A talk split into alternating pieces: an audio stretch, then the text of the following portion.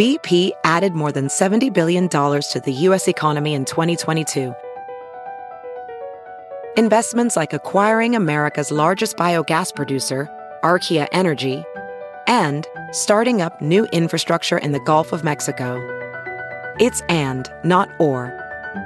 See what doing both means for energy nationwide at bp.com slash investing in America.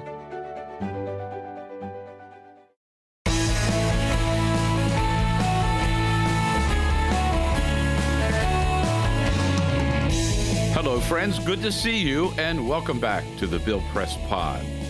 You know, for reporters covering the White House these days, their job has never been easier.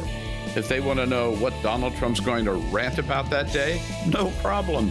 All they have to do is watch Fox and Friends in the morning. Yes, in the Trump administration, it's not White House staffers who decide the president's agenda, it's the producers of Fox and Friends in the morning or the producers of Sean Hannity, Tucker Carlson, or Laura Ingraham in the evening. We've never seen anything like this in American politics or journalism. Fox News is the communication wing of the Trump White House. Trump doesn't tell them what to report, they tell him what to talk about. He might as well be on Fox's payroll. It's all documented for the first time in a powerful and scary new book Hoax Donald Trump, Fox News, and the Dangerous Distortion of Truth by Brian Stelter, host of CNN's Reliable Sources. We caught up with Brian at his home in New York. Brian, good to see you. Thanks so much for joining us here on the Bill thank Press you. Pod. Good to be on. Right, thank you. So, uh, in your book, Hoax Fox News and the Dangerous Distortion of Truth, Donald Trump, uh, which I enjoyed very much, by the way. Great read. Thank you. Uh, thank you and c- congratulations. You talk about both the Foxification of America and the Trumpification of Fox. Which which is it, or which It's got to be both. It's got to be both, Bill. You know, I, I think um, Fox has certainly changed television, changed our politics, and Trump has changed Fox. Uh, when Roger Ailes was forced out in 2016, the network was left with a leadership vacuum.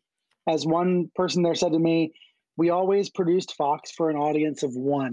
That one viewer was Roger Ailes. Hmm. And when he finally was exposed for his abuse of the staff, for his abuse of power, the network was still produced for an audience of one. It's just now the audience of one is Donald Trump. Yeah. Well, when all, have we ever seen such a relationship between um, any news outlet and a president of the United States? I really don't think we have. Uh, I, I describe this as state supported TV. It's obviously not literally state run. It doesn't need to be state run. It's Right. more effective propaganda when it's not state run. It is state supported TV in dozens of different ways. Uh, and and it has no historical parallel. I, I know there was a partisan press 100 years ago. I know lots of newspapers have opinion pages. Yeah, right. MSNBC, you know, um, was was thought of as the home team during the Obama years. But give me a break. Keith Olbermann, Rachel Maddow were never uh, advising President Obama secretly. You know, Obama wasn't glued to every hour of MSNBC or CNN. There's just nothing like this relationship. I mean, there is nothing on the left which compares to the weight of and influence of Fox on the right. Correct? I, I think that is true, and I think that is part of the problem. It's part of what's broken. You know, yeah, I just mentioned Rachel Maddow. Um, when I watch her show, she talks about local news lovingly. She encourages people to subscribe to local newspapers. She shows their front pages. Yeah. Her 9 p.m. rival, Sean Hannity, says journalism is dead. And he lies all the time about the media and how evil the media is. He's telling you not to trust anything but Fox. He's telling you not to trust anything but Trump. On the other hand, you've got hosts on CNN and MSNBC and all around who are saying, go have a healthy diet, consume lots of different sources. Um, if you don't trust me, check with someone else. Like that's an openness versus Hannity's closed offness. And and that's part of the problem. That's one of the reasons why the book is called Hoax. They say the word hoax so much. Trump's used the word hoax more than once um, per day so far in 2020. Hannity uses the word almost as often. They are telling their viewers and listeners and fans that you can't trust anything but them. And that's damaging. Right. Uh, you make that point. I mean, this relationship, even for Fox viewers, right? I mean, it's not healthy for the democracy, for the republic, not healthy for the democracy. It's, it's it doesn't benefit the people that it's intended to benefit. You know, Fox viewers end up being misled because of this relationship. Like, for example, Hannity's talking with the president before his show. They're gabbing again after the show. It's like Hannity is producing Trump's presidency and Trump is producing Hannity's show, but viewers aren't even in on it. Viewers barely even have a sense of how it works. Mm-hmm. Hannity will talk about his sources, which is ironic because Trump always tells us not to trust anonymous sources. He claims that reporters make them up, which is not true. But Hannity will talk about his anonymous sources, and he's referring to the president being his tipster. right. Um, but there's very little uh, transparency about the relationship. And I think that that's one of the ways where this is a dishonest situation. Right. So, how did you've got this, well, millionaire, billionaire, whatever, real estate developer in New York, and you've got this nascent TV network. How did the relationship get started? You talk about that in the book. You know, uh, it starts. It has a lot to do with Roger Ailes, who right. knew Trump as a kind of fellow New York blowhard type, you know, in the 80s and 90s. Um, you know, Ailes is on the record saying they were friendly for for decades. Uh, Trump has described Ailes similarly.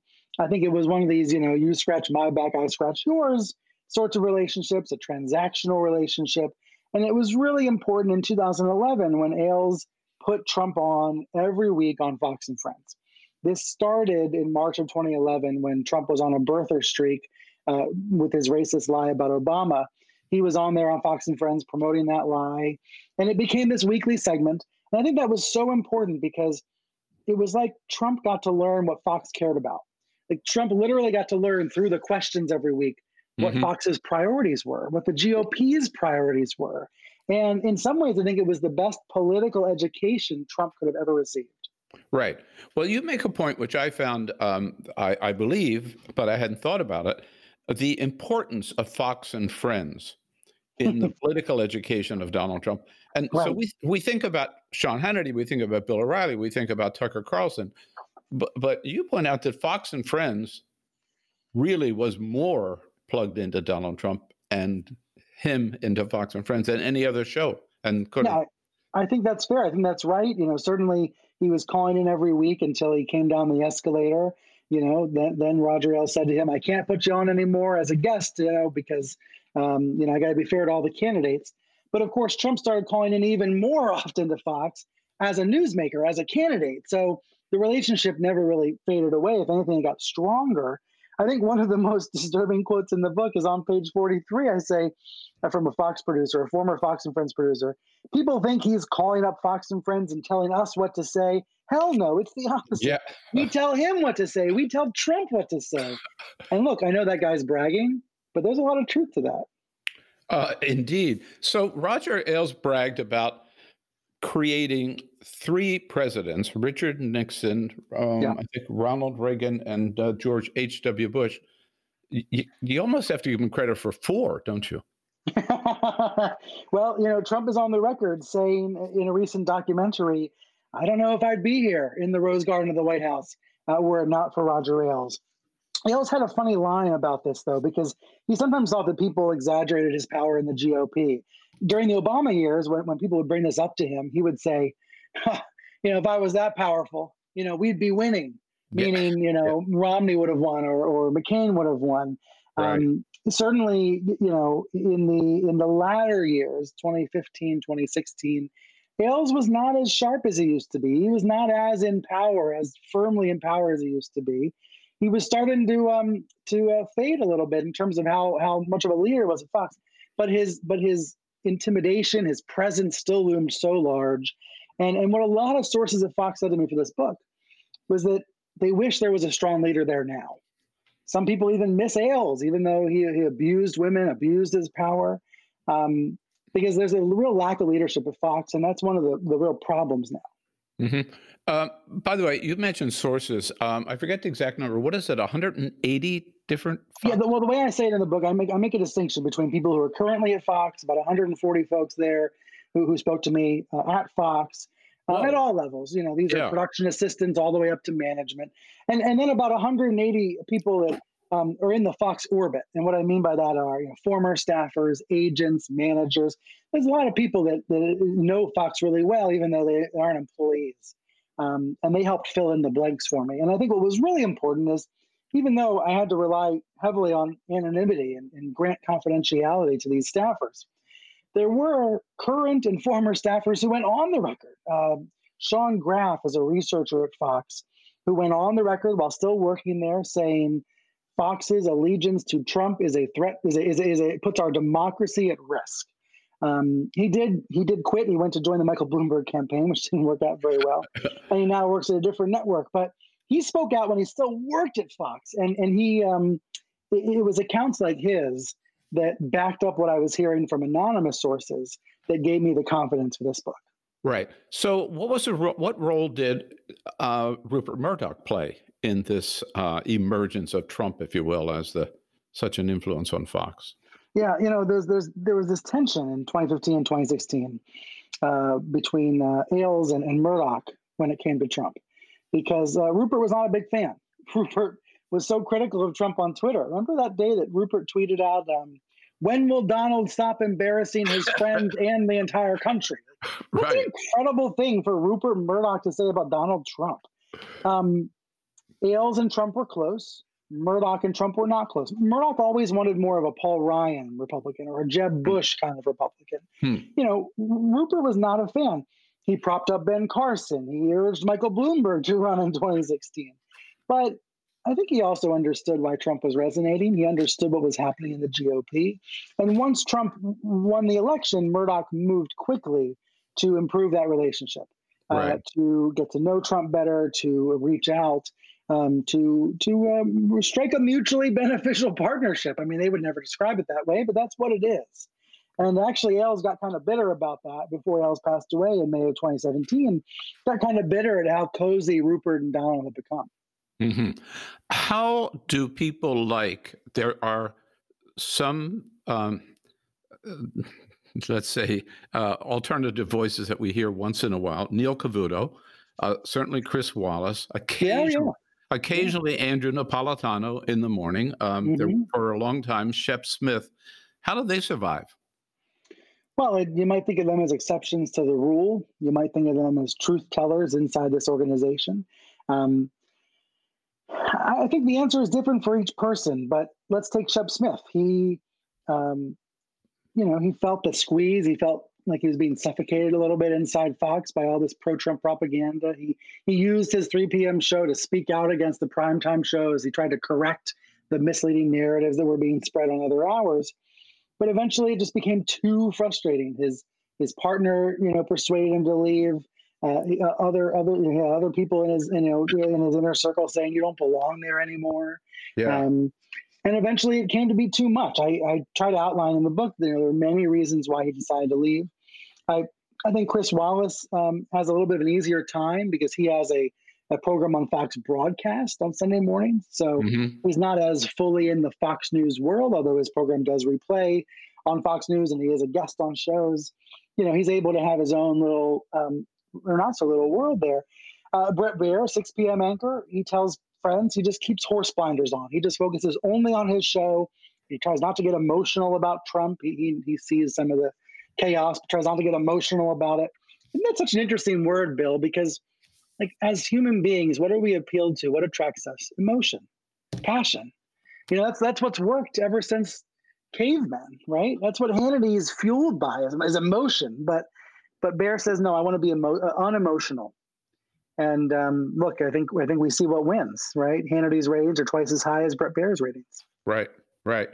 Um, you know, I still consider myself, uh, after uh, several good years at CNN, as part of the CNN family. Um, so I want to ask you about the influence of somebody else who put Donald Trump on television for 14 years at, as the host of The Apprentice, Jeff Zucker, now president of CNN. Um, does he get some of the blame or credit for elevating Donald Trump to the position he's in now? you know, to the extent that NBC uh, presented Donald Trump as a successful billionaire businessman, Uh, I think there are uh, a lot of folks at NBC who would say they get credit or blame. You can choose whatever word you want to choose for it. Yeah. Um, I, you know what I what I appreciate about Zucker is that he has talked candidly about CNN's coverage of Trump. You know, yeah, you know, the, the Apprentice feels like a very long time ago to me. But right. CNN in 2015, 2016, we were showing many Trump rallies um, unedited, so to speak, meaning live in their entirety. Wall and I have to admit, I was one of those viewers that was absolutely captivated. I remember very vividly in the summer of 2015, on the couch with my wife, before we had kids or anything to worry about, and just being absolutely fascinated by this man on stage. Um, and, and I think a lot of people can relate to that. That he, you know how how um, how new and shocking this was. But Zucker, to his credit, has said CNN ran too many of those rallies live without the right context or without cutting in, um, and has said that CNN won't in the future. And I think that's that's interesting because you don't oftentimes hear a network executive uh, reflect on decisions like that. Um, certainly, I have not heard that from Fox. I will I will tell you. Um, I do think it's it's notable how yes, The Apprentice built up Trump as a businessman and that narrative of businessman. What Fox did was it it as you said earlier, as we talked about it, it created his political identity and and showed him what Fox viewers wanted, showed him what the base wanted. So I would actually argue Fox and Friends was more influential in getting Trump to where he is today. Than The Apprentice. That, Yeah. That's my view. I mean, I, you know, different Yeah, people have yeah. these arguments. I think they're very interesting, but I think um, Trump being front and center in the GOP base's imagination was was was largely thanks to Fox and birtherism. Right. Uh, early on the book, and as a, con- a theme you continue through the book, you make the point that we're not just talking about a politician and a network. Uh, we're talking about something that really transcends Donald Trump and, and transcends Fox in, in, its, in its impact on the Republic and on public policy. But certainly that came home to roost with the coronavirus pandemic, didn't it? In terms of how Fox and Trump both approached it. Well, that's why this book is called a Hoax. It was going to be called Wingmen because Trump has a lot of wingmen at Fox News. But uh, in the end of February, Trump used the word hoax to say the Democrats were trying to politicize the virus. You know, really what was happening at the time was the Democrats were sounding the alarm really loudly and saying, President Trump, take this more seriously. And uh, he didn't like that, called it a hoax. Of course, he never called the virus a hoax literally. Right. But by using the word in connection to this issue, by by talking about it as politics instead of a health emergency, I think he did damage. I think he I think he gave permission to his fans um, not to take it so seriously, right? And, and that's what he does with the word hoax all the time. As soon as he attaches the word hoax to something, you're told it doesn't matter. The Russia hoax is what he says most often. Russia, anything involving Trump and Russia, just believe it's a hoax. It's quite a savvy cynical rhetorical strategy just to say hoax and just dismiss it. Um, and so, you know, he, he brought it up in the context of the virus once. Hannity did the same thing in, in early March. And I, I think we can see, based on the track record of public statements, you know, that there was an attempt to downplay this disease until it was undeniable anymore, right? Thousands of people in this country were sick. And Trump kept saying, I closed the door. I I uh, banned the travel from China, which uh, we know he didn't do, but he did put in some restrictions. It's like he was bragging about closing the back door when he left the front door wide open. And that's what Hannity did as well. He bragged about the back door and left all the side doors open, left the front door and the side doors wide open, kept all the windows open. And uh, and and I think what's important about hoax, and the reason why I'm, I'm glad that I was able to write this, is I was able to reconstruct that timeline and show the impact. Because I got to be honest, Bill, I think it's worse than people even realize in terms of what was being said in early March um, before the shutdowns went into effect. Mhm. It's like they all did a U turn so suddenly. Uh, that I, I think people had whiplash as a result. Right. And as we speak today, um, uh, over 6 million cases in the United States Right. and over and over 183,000 dead. And I just saw today 900 Americans dying of COVID 19 every day. and that's Um, supposedly an improvement, right? Uh, you know, we, were, we were up over a thousand dead a day last week. Uh, these numbers have come down somewhat, but what I always think about, Bill, is that every single one of these numbers is a is a person and a family and a story and a community and a home um, that has been wrecked by this disease, and it's almost too much to bear. It's almost too big for the media to get our arms around. It's almost too big a story to tell. And you know what's happened to Fox? They've mostly moved on, right? Was, they right. start every hour with law, not every hour. Fox and Friends almost every day starts with violence in the cities instead of COVID.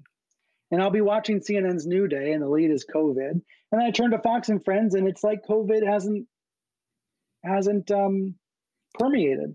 It's like COVID's faded away.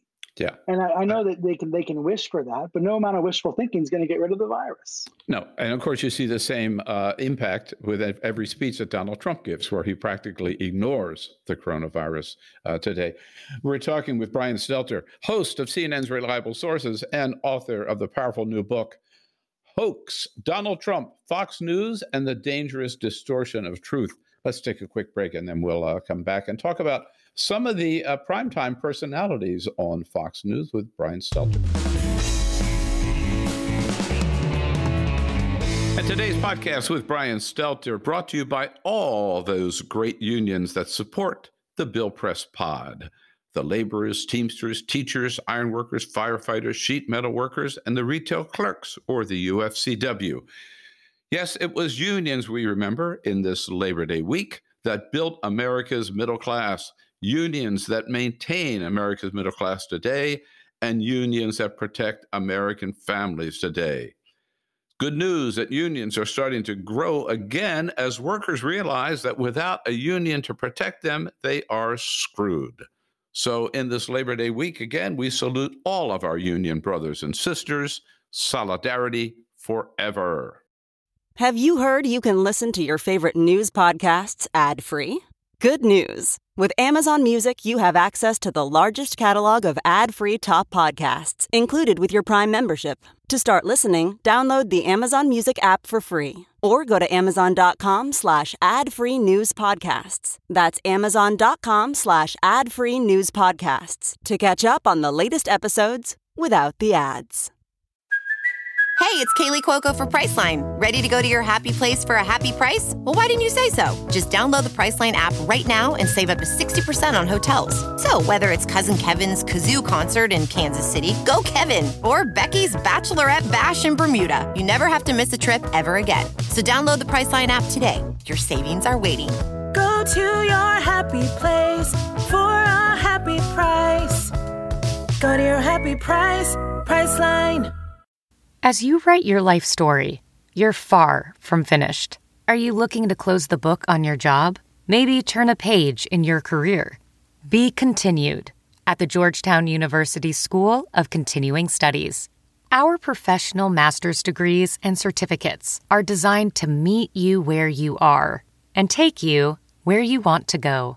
At Georgetown SCS, the learning never stops, and neither do you. Write your next chapter be continued at scs.georgetown.edu slash podcast.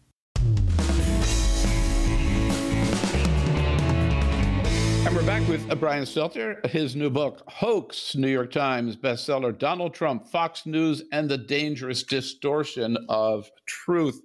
So, uh, a couple of uh, friends at Fox News, if you will, Brian, I want to ask you about. Let's start with Sean Hannity. I mean, they call him the White House chief of staff, in effect.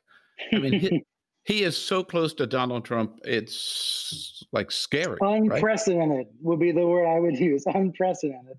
Yeah, I mean, look, shadow chief of staff is a term that's been used. Uh, I think you could you could suggest he's as a, a vice president sort of status. I find the, the personal relationship between Trump and Hannity really important because you know, they, they, they, they're like confidants for each other, almost the way a man would talk to his wife or confide in his wife. Um, Hannity always says no one understands the relationship. No one knows the truth about his relationship with Trump. Okay, Sean, tell us, because he doesn't really talk about it. And Fox doesn't seem to care, right? He appears on the campaign stage with Donald Trump. He talks. Well, he did, but this was a big scandal internally. This is that that day before the midterm elections when he got up there on stage right. uh, in Missouri and said, "All you reporters in the back are fake news." Like, what a hateful thing to say to your own colleagues. You got these Fox News reporters in the back of the room, and the biggest star of the network is calling you fake news. What a hateful thing. But you know, that's the rare case where there is accountability. That's the rare case where Fox didn't put out a weak statement uh, saying it did not condone Hannity mm-hmm. being up on stage or Jeanine Pirro up on stage with Trump. Um, but internally, that was a, a, a, very big deal because was there no line he could cross without getting in trouble? Finally, there was one line where they, they put out a statement, but I mean, it was a pretty weak statement. Uh, and did Sean Hannity, as you report, really tell someone that Trump was batshit crazy?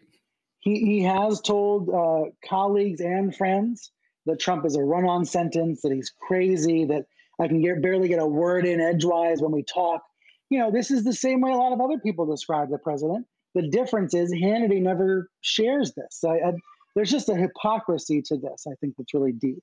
Right. Um, tell me about Tucker Carlson, my co-host on right. CNN with Crossfire. Yeah. Uh, is his relationship as close as Sean Hannity's? I think Tucker handles this very differently and, and in a way that is somewhat more journalistically sound, although I don't you know, using that the J word gets complicated here really quickly. um, Tucker doesn't call Trump, but if Trump calls him, he'll take the call, which I think is, is, a fair way to approach it. I think if the president called me, I would certainly take the call and ask him questions. Um, we, we know this famous episode when the president was uh, thinking about striking Iran in retaliation for Iran downing an American drone. And he called Carlson for advice. He, he wanted to hear Carlson's voice in his ear and ultimately did pull back from that attack. Um, Carlson, of course, was advising him not to attack Iran. So Tucker's not the only person in Trump's ear like that, but he is influential. Right. Uh, and then there are those who have moved from, it's like uh, uh, uh one other way Trump uses Fox News is um, for recruiting new talent for the White House, right? I'm thinking about, of course, John Bolton, Ben Carson, Kimberly Guilfoyle. Uh, boy, what's that all about? Um, Bill Shine, right? And that's they're just a few that the top of my my head. Yeah, we could we could produce a twenty part series all about the revolving door. You know, Hope Hicks, for example, goes Hope from Hicks. the campaign to the White House to Fox Corporation, and now she's back at the White House. That's impressive. That's a full three hundred sixty degree turn of the revolving door. Right. Um, so lately, Donald Trump has been complaining about Fox, and there is new management at Fox. So, is this anything real, or is it just baloney? Right. I think there is. It is real, and here's why: Trump doesn't want news on Fox. He only wants talk shows. He only wants propaganda. So he he freaks out. I don't want to say freaks out. Um, he lashes out at news anchors on Fox, like Chris Wallace and Arthel Neville, Leland Vittert, um, some of these are weekend hosts, some of these are daytime hosts like Neil Cavuto. He lashes out at them because he doesn't want to hear uh, Democrats on Fox. He doesn't want to hear criticism on Fox. He, he, he thinks he owns Fox. He, he sometimes talks about it in, with the word we, like we, yeah. as if he is in charge of Fox. And so I think this is the, the example of how he tries to suffocate journalism at Fox. He wants propaganda, not news. And so I think what the, the, the issue with this is when Trump attacks CNN, when when he attacks uh, the New York Times, those outlets release statements. Oftentimes, those outlets push back on Trump's mm-hmm. lies and smears. Fox doesn't do it, and this is something that really ticked off Shep Smith. He was always frustrated that Fox wouldn't defend him when Trump attacked. But I think that's a calculation by management, knowing the viewers are on Trump's side and and, and that's a dynamic that you know toward the end of the book i refer to uh, i have a, a, staffer saying fox um, has created a frankenstein. Trump is fox's frankenstein. And they don't know what's going to happen next. And and there's there's an element of truth to that where you know they, they've helped get him to where he is today but now he lashes out at their anchors uh, creates that kind of chaos and fox can't really do anything about it. Right. Uh, and as with all media, particularly all television and radio, um, is it all driven by the ratings? Is that is that what's really behind it? That Fox leading all the, the other cable networks in the rating because Donald Trump is on so often? Well, I think there is a, an obsession with ratings at Fox that is much more intense than I've ever experienced at CNN. I had staffers say things to me like, ratings are the only thing that matters. And we're deathly afraid of losing our audience. You know, those sorts of statements that are pretty, pretty intense. Um, Trump is not a ratings magnet anymore for other networks. It's not like when he goes on ABC once in a while that it's a huge ratings event for ABC. Hmm. But, but but for Fox, he does still rate. For Fox, he does still move the needle oftentimes, um, and there is an internal competition to book him between stars on Fox to the point where they'll sometimes, you know, you'll have uh, someone like Hannity slipping a ratings report to Trump to say, and it, what's what's implicit there is, don't go on other guy's show, go on my show. I'm number one. There is that kind of internal competition that is amazing. Yeah, I'm sure there is between uh, Hannity and Tucker too uh, on on that point. There's been some tension because Tucker's been yeah. beating Sean lately. Yeah. How about the demographics? I mean, I think uh, it's, I'm pretty sure I just read it recently. I think it was in your book that I mean, Fox is basically old white men, isn't it? Watching. I, I don't want to say all old white men. Certainly, yeah, but... the, the, network skews male, and it does skew very old. Look, all television news tends to uh, to reach older audiences, um, and uh, that, that, that's a virtue of several things, including the fact that uh, um, you know the, the older you get, the more engaged in the news you are, the more likely you are to vote, etc. Um, but Fox skews older than CNN and MSNBC, skews more male, and also skews um, more uh, more toward a white audience. Um, MSNBC and CNN have a more diverse audience than Fox. Yeah, you just wonder about the political. I do about the political impact of that, right? It's a portion of the electorate which is becoming less and less important to the electorate, right? Uh, and to the extent that that's Donald Trump's base, right? I also think, with regards to the pandemic, when stars on Fox were downplaying the threat, they were doing so before a largely elderly audience. And mm. Bill, I found these letters to the FCC from from Americans in, in, across the country uh, writing to the government, which, by the way, the FCC has no oversight of Fox News because it's a cable channel, but nonetheless, people were writing into the FCC saying, Fox News is putting my mom at risk. Sean Hannity is endangering my dad. These were people worried about their loved ones who are hearing um, confusing messaging about the pandemic. So, you know, right. we, we can talk about this and talk about, you know, how, how funny it is that President Trump tweeted out something that was totally false today because he heard it on Fox. He's been tricked again by Fox. But when when a virus is is chewing through nursing homes and chewing through neighborhoods, then it's much more serious. So, Brian, I want to ask you to put your um, reliable sources hat on here for the last couple of questions. Just a couple of comments. How do you overall look at and w- would what rating you might give to the media coverage of Donald Trump? Over has has he had a you know he's always complaining about it, but what's oh, the reality? What, what's what's the reality? Do you think? How do I get everything from an F to an A? I guess I've got 30 students in this class and there's 30 different grades. I think we've seen incredible journalism from the big trusted brands that have been around for decades. We've also seen a lot of great work from startups, you know, the, the Politicos and the Axios types of the world that weren't around 20 years ago. Yep. Um, I think there are a lot of, you know, in, in this scenario, in this classroom, a lot of A's to give out. But the reason I, I say A's and F's is we've also got a lot of outlets that are wary of fact checking Trump and sending up to his lies because they want to appeal to everybody in America. They don't want to turn off Trump's base. Well, that, that can't be a calculation to make when we're talking about what the truth is. And, and the reason I say there are some F's because there are these hyperpartisan websites, these pro Trump propaganda sites that are spewing venom and misinformation every day. And they are a part of the media too. They are showing up at the briefings. So um, I think this has been an extraordinary time for those big trusted brands, the Washington Posts and the ABCs. Uh, not so much for the hyperpartisan sites, of course. Do you think the media has an obligation or responsibility to fact check Donald Trump? Uh, a thousand percent, and, and also any any other politician of stature. It's just that fact checkers are so much busier with Trump than they are with Biden. It seems asymmetrical because it is. There there is asymmetrical lying happening in our politics. Um, and uh, we have to, we, we can't pretend like things are even or balanced. If we do that, we're actually taking the side of the liar. Right. Uh, and finally, we just came out of two weeks of uh, full time, wall to wall coverage, the Democratic National Convention and the Republican National Convention. The cable networks uh, carried both hours, uh, the, uh, the broadcast networks, the last hour. Overall, do you think the media coverage of uh, both conventions was good, fair, excellent, lousy? What do you think?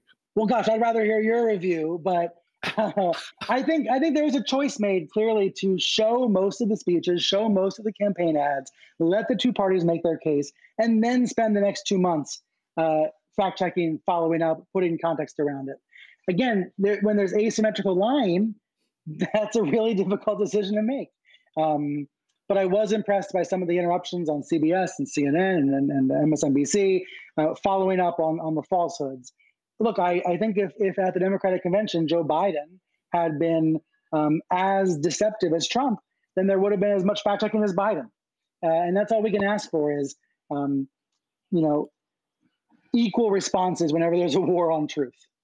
Uh, and probably the strangest moment of the entire two weeks was when oh. Donald Trump actually congratulated CNN for its coverage of the convention. You mean uh, for showing for showing all the speeches? Yeah, right. Yeah. And, and Look, my view is when you're a 24-hour channel, there's plenty of time to follow up and fact check.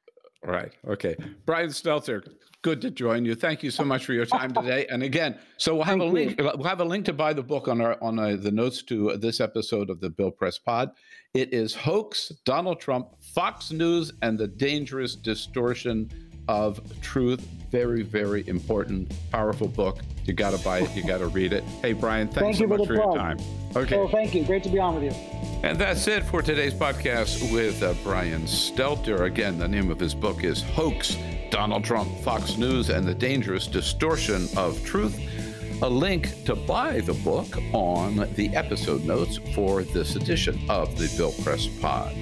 Before we go, we ask you one more time, if you haven't already done so, to please subscribe to the Bill Press Pod and uh, ask your friends to do the same by just going to wherever you're listening to this podcast. Pull up the Bill Press Pod, click on subscribe, and you are in.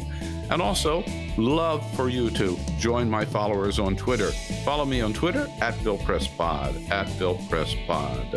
That's it for today. Be strong, stay safe, and we'll see you on the next edition of the Bill Press Pod.